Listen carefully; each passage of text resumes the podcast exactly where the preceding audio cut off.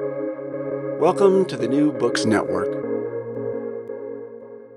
This podcast episode was made possible in part with support from Sacred Writes, a project funded by the Henry Luce Foundation and the E. Rhodes and Leona B. Carpenter Foundation and hosted by Northeastern University.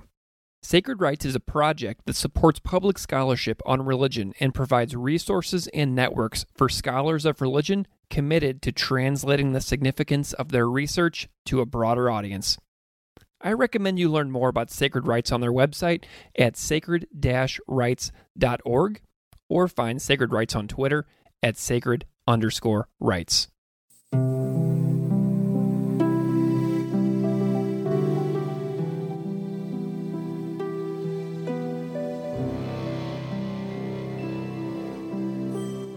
Welcome to Classical Ideas. This is Greg Soden, and this is a podcast where, since 2017, I discuss all things religion with a variety of fantastic scholars, experts, authors, and educators. On this episode, my guest is Dr. Oluwatomisin Oredein, who is currently an assistant professor in Black religious traditions and constructive theology and ethics, and is the director of Black Church Studies at Brite Divinity School in Fort Worth, Texas.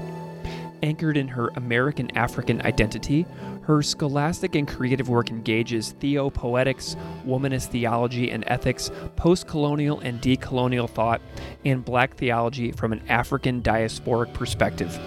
We discuss her book, The Theology of Mercy Amba Oduyoye, Ecumenism, Feminism, and Communal Practice from University of Notre Dame Press and we also discuss her views on why public scholarship matters.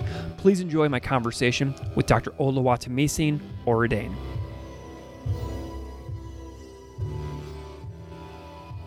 Dr. Oluwatomisin Oredein, welcome to Classical Ideas. Thanks so much. It's great to be here. I am so excited to have you on the podcast and to be off and running with a new series that I'm doing in collaboration with Sacred Writes here for the fall of 2023. I'm wondering if you can just spend a moment and introduce yourself a little bit to the audience, however you see fit. Yeah, absolutely. So my name is Oluwatomisin Oredein, or Tomi for short. I teach at Brite Divinity School in Fort Worth, Texas, in the areas of Black religious traditions, as well as constructive theology and ethics. Frankly, I kind of teach where my mind and imagination take me. So I'm interested in um, liminal identity. I identify as Nigerian American, so that space um, of the in between spaces of blackness, if you will, is, is a space that's really interesting um, to me.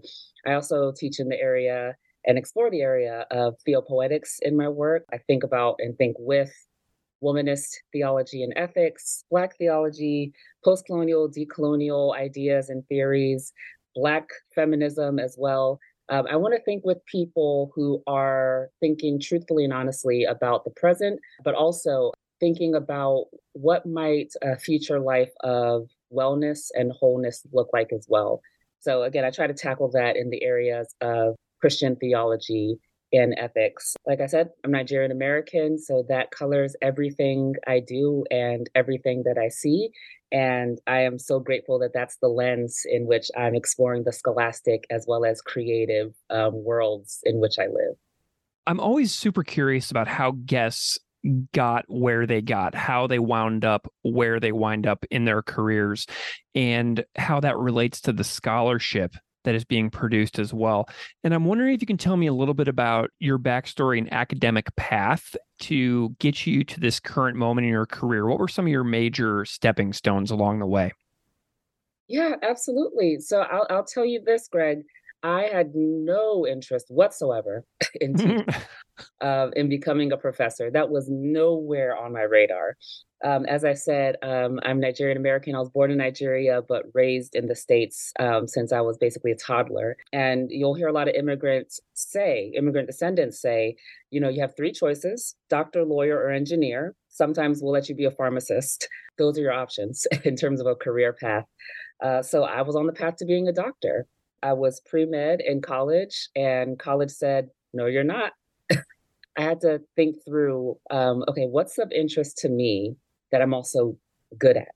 my faith has been a big part of life of my life um, since I was young because faith is where I got to ask questions and think through the ethereal.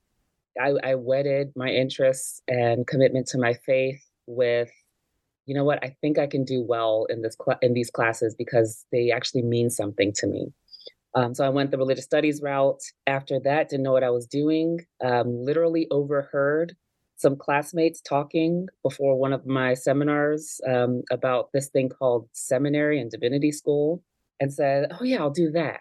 I apply super late uh, in mm. the application cycle get waitlisted because again, college said no, you're not pre med, even though I tried to be. So my GPA uh, was a little, it's a little interesting hurdle there. Eventually, was off the wait, got off the wait list, and attended Duke Divinity School. And my mind was blown that this was where I could ask my questions freely. There was also, I was just there at a golden time um, where the likes of Willie Jennings, Esther Acolatse, um, Ebony Marshall Turman, uh, J. Kameron Carter, William Turner, Tammy Williams, um, they were all there at the same time or at different parts, I'm sorry, of my, my journey. Um, so I got the best mm. and I got to take classes with the best. And of course, it just furthered my interest and hunger to keep asking theological and ethical questions. At the end of my MDiv program at Duke, I um, was sitting in a class um, during a gap year um, working three jobs, trying to figure out what am I doing next. And I overheard colleagues talking about applying to PhD programs. So I said, oh, yeah, I'll do that. So um, I applied to PhD programs and one THD program. Mm-hmm. And the THD program was at Duke.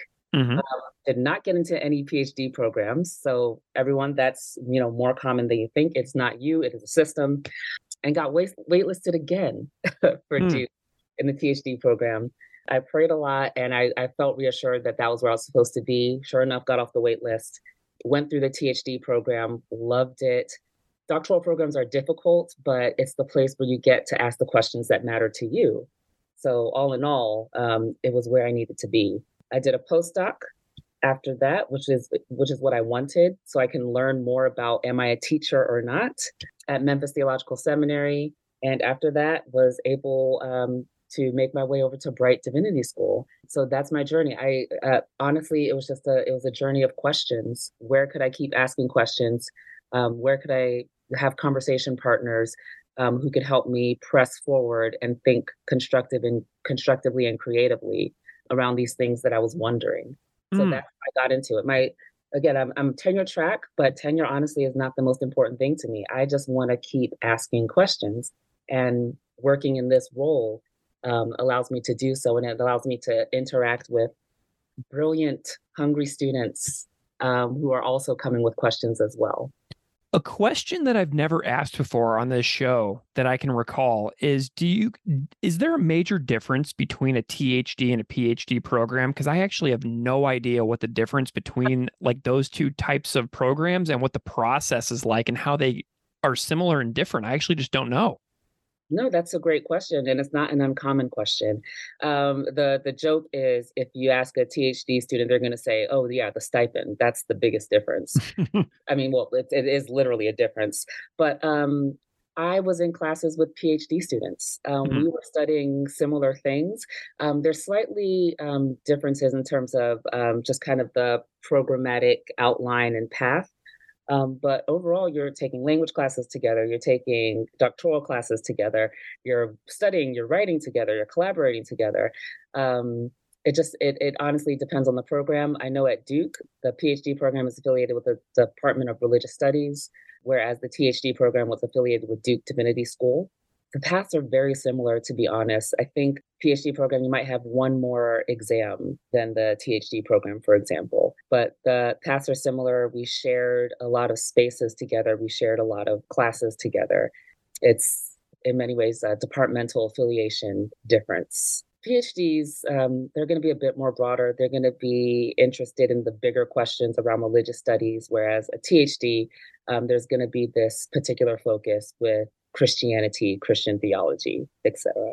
Let's talk about some of your work. As of May 2023, you have a brand new book, The Theology of Mercy Amba Oduyoye Ecumenism Feminism and Communal Practice from the University of Notre Dame Press.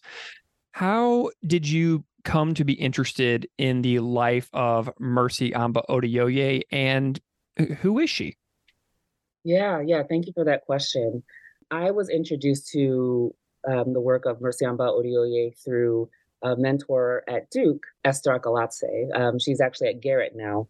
I was I was trying to ask her, you know, I want to do my own thing around theology and ethics, but I know that I need to know who came before me.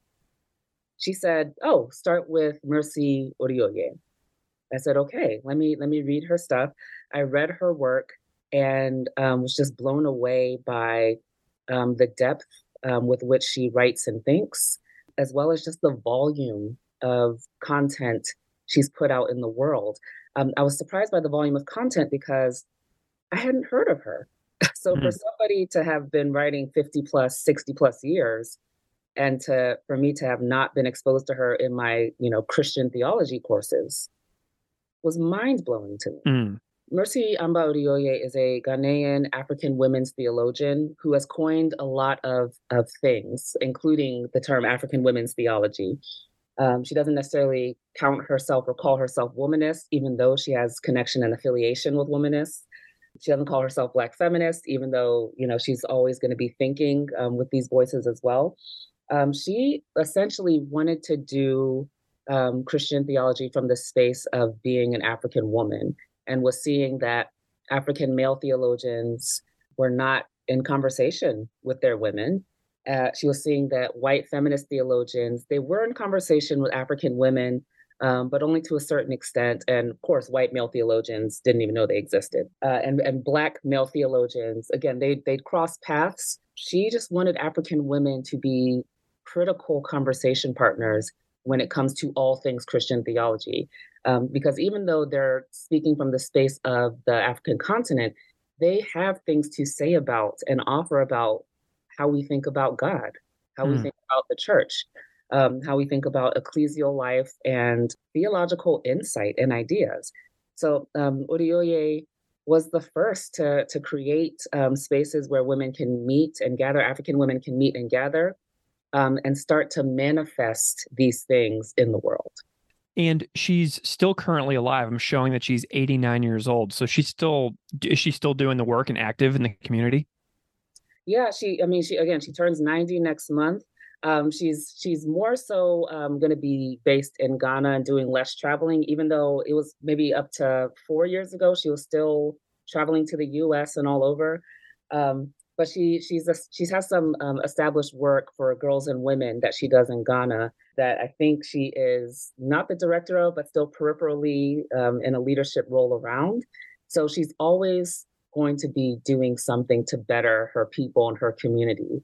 But yeah, at the moment, I think she's just kind of in this point in life where she's going to do so from where she is because she's led a life. She's been doing this work since her, you know, early 30s. So she's led a full life where she's kind of given herself um, to ensure that African women are heard. Tell us a little bit about the uh, the layout of the book and kind of like how you how you've uh, strung it together here. The book is again, it's just a reflection of okay, how would I want to to hear and learn about and from um, Oduyoye? I start with her life. I think one thing that we do with any Christian theological figure is we dive into their work and their work may mention the context from which you know an important idea or thought emerges but we know nothing about their childhood. We know nothing about literally what shaped and formed them what literally brought them on this path so I thought it was important to literally start at the beginning with Oduyoye and talk about her birth story, how she grew up, her relationship with the education system as a girl, what political things were happening that shaped her education, that shaped her interests. All these things are feeding into um, what's ultimately going to become her theological focus. So I start with her life. I talk about her feminist formation because, again, she's among the women in her life and they are teaching her lessons that she takes with her. I also talk through um, her kind of creative energy around seeing that there's a dearth of space where women can come together and do theological imagining together. So she creates this thing called the Circle of Concerned African Women Theologians. I then kind of think through and think with her around four major doctrinal locations her doctrine of God, Christology, theological anthropology, and ecclesiology. And then towards the end of the book, I say these are the remaining questions um, that I at least bring to the conversation. What we in the West need to know about our respective lenses as we try to engage the work of a woman like Mercy Amba Oduyoye. Wonderful. You know, something that was really interesting to me about this book is the discussion of hybrid religion in Ghana. And I'm wondering if you can tell me a little bit about her journey finding her way through local cultural practices, but also also within a Methodist context. I'm just really curious about the hybrid uh, concepts that you go through in the book. Yeah, um, the thing about Oduyoye's story is that um, it's a story that is tainted by colonialism. Mm. So a lot of what we are kind of reading is her thinking with, wrestling, pushing back against colonial ideas that make its way and wrestle with her people's respective cultural ideas. So Oduyoye is part of the Akan people, and they are a matrilineal society. So women are deeply important to to understanding the essence of who they are. They literally carry their people forward um, but they're also just critical critical um, members of their community and society.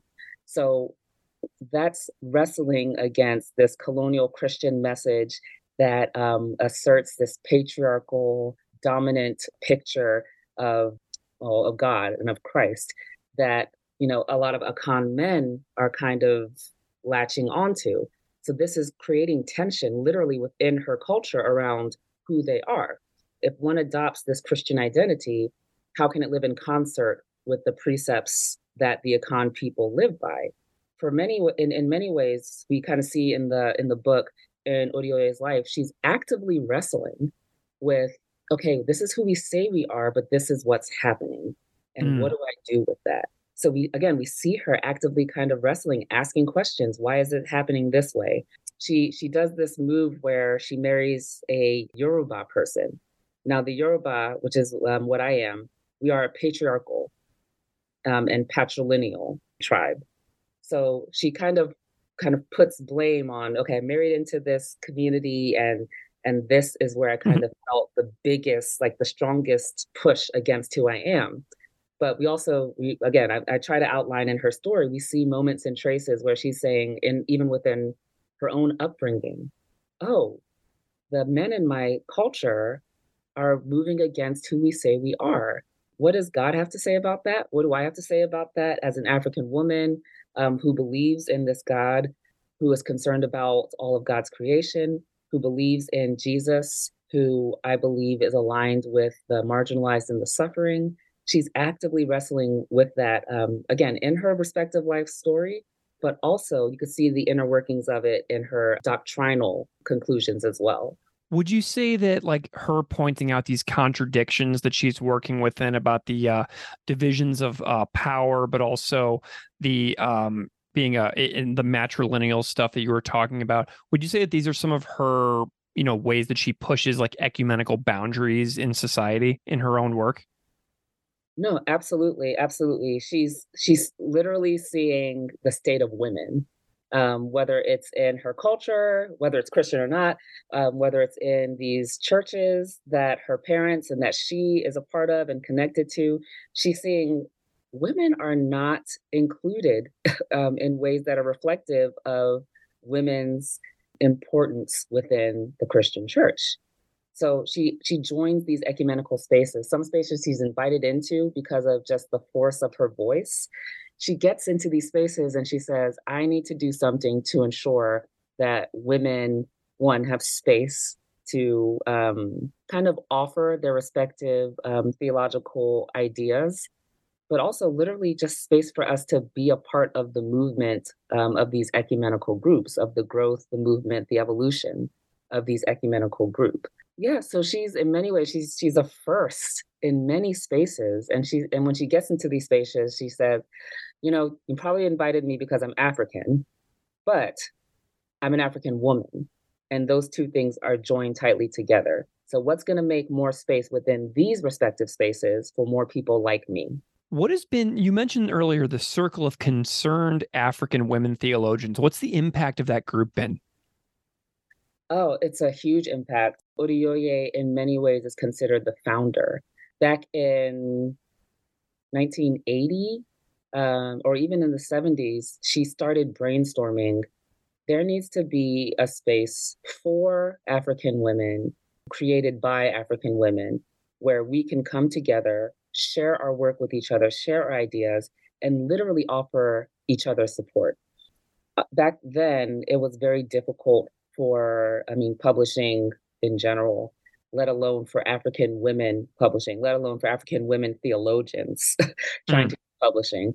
So Oduyoye, again, she sees the problem and she says, what do I need to do uh, to address it so it's not a problem any longer? So she and others, um, they start talking, they start creating a space of gathering. And in 1980, I think they have their first meeting, but they don't officially become known as the circle until 1989. But they gather every few years. All African women are invited, not just the Black African women, but anyone who considers themselves an African woman from the continent, they're invited. They gather together, they literally share their work, and then the practice is they publish together. So they they literally create um, books of essays around theological ideas and topics that these women are thinking about. The only requirement is that you have to have some work that you want to share with the world because again, these women are going to come together, support each other, and ensure that this work gets out into the to the world through publishing means. In the book something that jumped out at me as well is uh, you know whenever people read books like certain things just kind of jump out. One thing that jumped out at me is uh, you mentioned her reasons for saying why african women are drawn to jesus and i'd love if you could say a little bit more about that connection uh, and kind of like what you think she's getting at and um, like maybe explain why she why she says that Absolutely. Um, I mean, in many ways, it's it's a similar argument that other minoritized groups make when it comes to Jesus. They are fully attentive to the conditions in which Jesus lived on the earth. They are seeing his marginal background. They're seeing the details of his life that a lot of people like to skip over so they can just get to the things that he's done and things that he's known for. African women are interested in okay, where did Jesus come from? Because where Jesus comes from and what Jesus has dealt with are things that African women have dealt with as well. Coming from a marginalized people, African women know well, not being taken seriously because they don't occupy a certain status in society, African women know well. Um, unfortunately, his having a constant companion in suffering, African women know well. So they see this man who has gone through things that you know they can also see oh i've gone through th- that as well. Um, and they see him be the means by which god wants to remain connected to god's creation.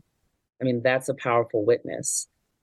I'm not going to draw a parallel per se and say that african women think they are jesus but african women see that they they hold theological witness in their life and in their stories, in their bodies. And in a similar way to Jesus, they can draw connection back to God's self. If the world would only uh, hear them, the, the world would only listen to them, the world would only take them seriously. African women are not only known for the things they suffer. I mean, they suffer, but they're not only going to be known for that. They're going to be known for that which they um, expose the world to in spite of their suffering. What was fun and interesting about the process of putting together this book? Like, what was what? What are some memories that stand out personally for you during the creative process of going through uh, the creation of this book? Mm, that's a great question. Uh, Greg, the fun part was finishing it. No, I'm just kidding. Yeah, I get it. no, the fun part was um, slowing down, reading my work, revisiting the ideas that are Oduyoye's, revisiting me riffing off of Oduyoye and seeing, like, ah, this is how, how the conversation is moving forward. It was it was it was fun to see in real time that I'm not just rehearsing her life, but in this book, I'm having a conversation with her life and with everything that she's gone through um, and everything that she's tried to put in front of us. Um, I'm keeping the conversation going. So it, I don't know, it was fun slowing down and seeing that there's a legacy that she's built, and I'm honored to be a conversation partner, ensuring that her legacy continues and her legacy um, grows and becomes greater when we try to think about Christian theology in any facet, not just African theology, not just African women's theology, Christian theology as a whole. Mm. Well, this book um, is wonderful. The Theology of Mercy Amba Oduyoye, Ecumenism, Feminism, and Communal Practice, out now from the University of Notre Dame Press, just to remind listeners out there who are enjoying this conversation. Tomi, I'm wondering if we can chat for a little bit about uh, the Sacred Writes program that you're in, currently involved in. Absolutely. Absolutely. Excellent. Well, you're part of the Sacred Writes program funded by the Luce Foundation for a project called Public Scholarship on Race, Justice, and Religion. And I'm wondering if you can tell me a little bit about your thoughts on why it's important for scholars like you to get your work into the public sphere and into the public conversation. Sometimes we scholars can be a bit insular and we can only talk to people who have gone through the same processes that we have in terms of just scholastic advancement. We have things to say, we have things to share. Um, we have things that can push um, people's imagination forward um, if we are courageous enough and brave enough um, to step outside of our institutions and talk to whoever is interested in listening. We have things to say, especially around what's happening in the current moment and I always think of myself as I don't study the Christian tradition only. I'm also part of the Christian tradition. So, me putting my thoughts out in the world, that is me honoring the fact that Christianity still has things to say. And that's me honoring that, I don't know, to get a little bit, uh, to, to get a little uh, Christian here, um, mm-hmm. that's me honoring um, what I believe the divine um, has uh, equipped and instructed me to do. How are you enjoying the uh, the trainings that are going on within Sacred Writes um, to you know kind of boost your uh, your skills in public scholarship and engagement? How do you feel yourself growing uh, in in the last you know couple of months? Absolutely, the trainings, um, frankly, showed me a lot of things that I just didn't know mm. um, put in front of me things that I need to be considering, things I need to be thinking about, ways that I need to prepare myself should I be invited into more public conversation and, and when I'm invited into more public conversation. Um, it's taught me to to be polished in how I want to talk about what interests me so that I am able to, again, capture people's interest, but also just keep their attention. The trainings yeah, they've they to, to for lack of a better word, um, they have trained me to be attentive to how to be the best type of scholar um, that I can, the most accessible type of scholar that I can be, um, so that the people who are learning from me are not just the students um, who are within my institution, but honestly, anybody who has interest in questions around things that I might be able to offer insight towards.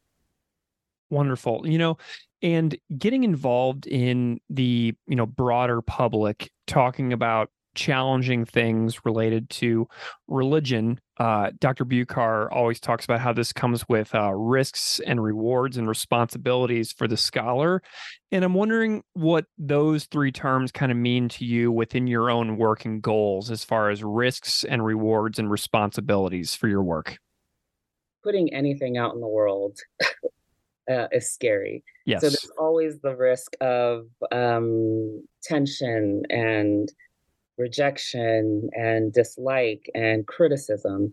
But again, the rewards are going to outweigh the risk. If people are interested in having deeper conversations around these things, we are going to pl- proliferate these ideas being out in the world. That's a huge, huge, huge reward that the conversations around these these ideas, these people, um, they keep growing and they keep getting bit bigger. But also just the fact that you might not hear of many Nigerian American theologians. So the mm. fact that I can be a literal demonstration of I'm an African woman putting my voice out in the world around these ideas, again, just increases visibility around voices that people may not have known um, have something to say around these ideas. And in terms of responsibilities, um, I'm responsible to myself, being true to myself, um, and I'm responsible to my community, the people who I represent.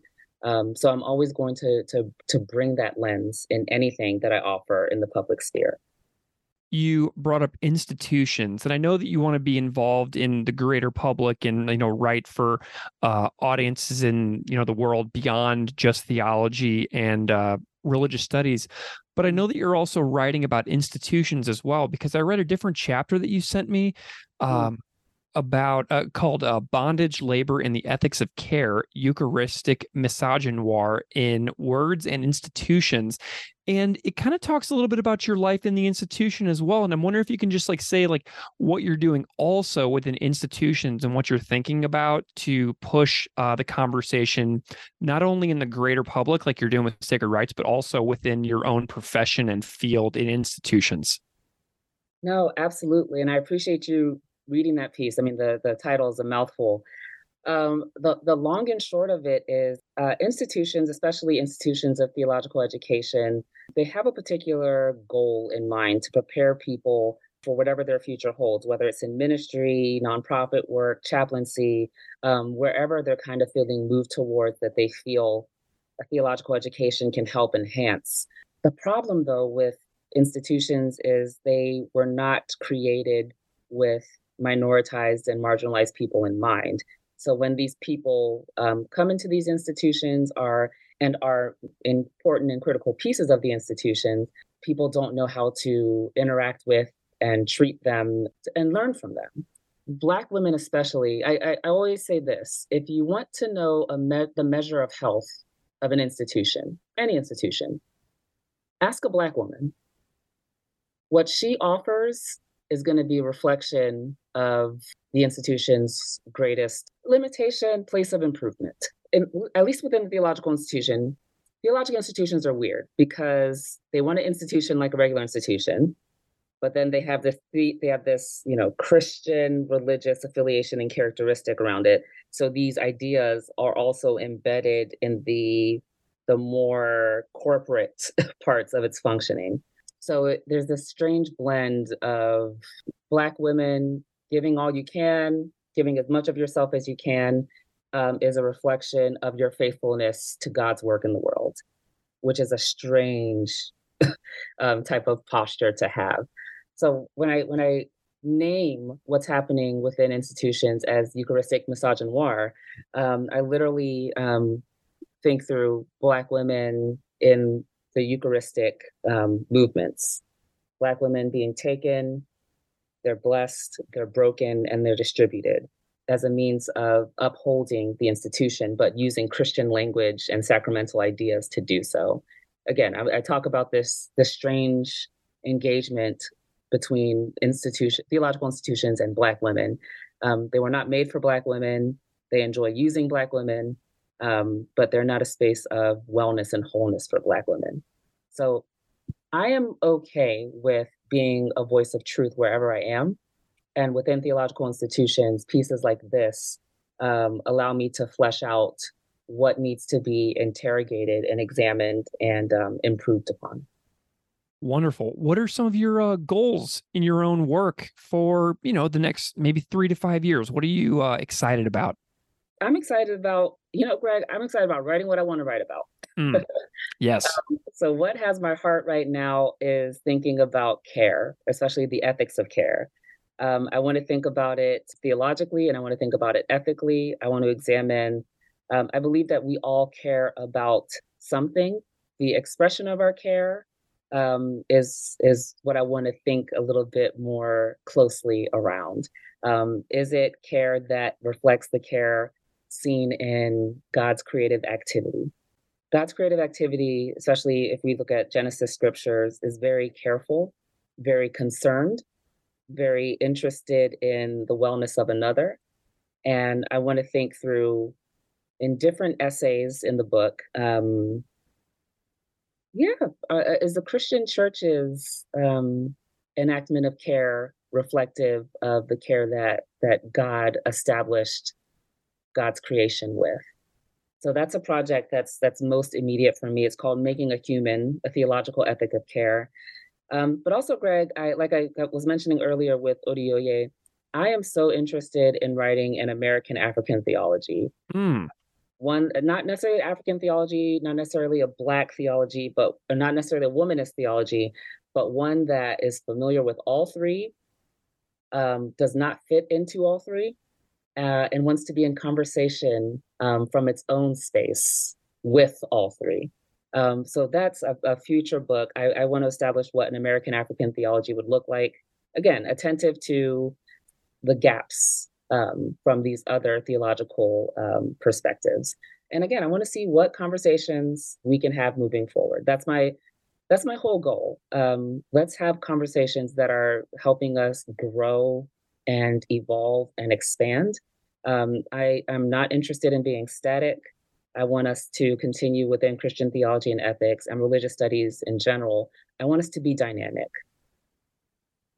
Well, you are helping me achieve those goals personally by uh, telling me about some topics and people and ideas that I had never talked about on mm-hmm. uh, on the six and a half years of doing this podcast. So you're adding to a a, a total blind spot for my own learning and uh, and this show in general.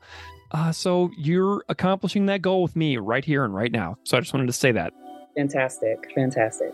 Well, Dr. Oluwatomisin Oredein, thank you so much for being here and hanging out with me and chatting about your book, The Theology of Mercy Amba Oduyoye.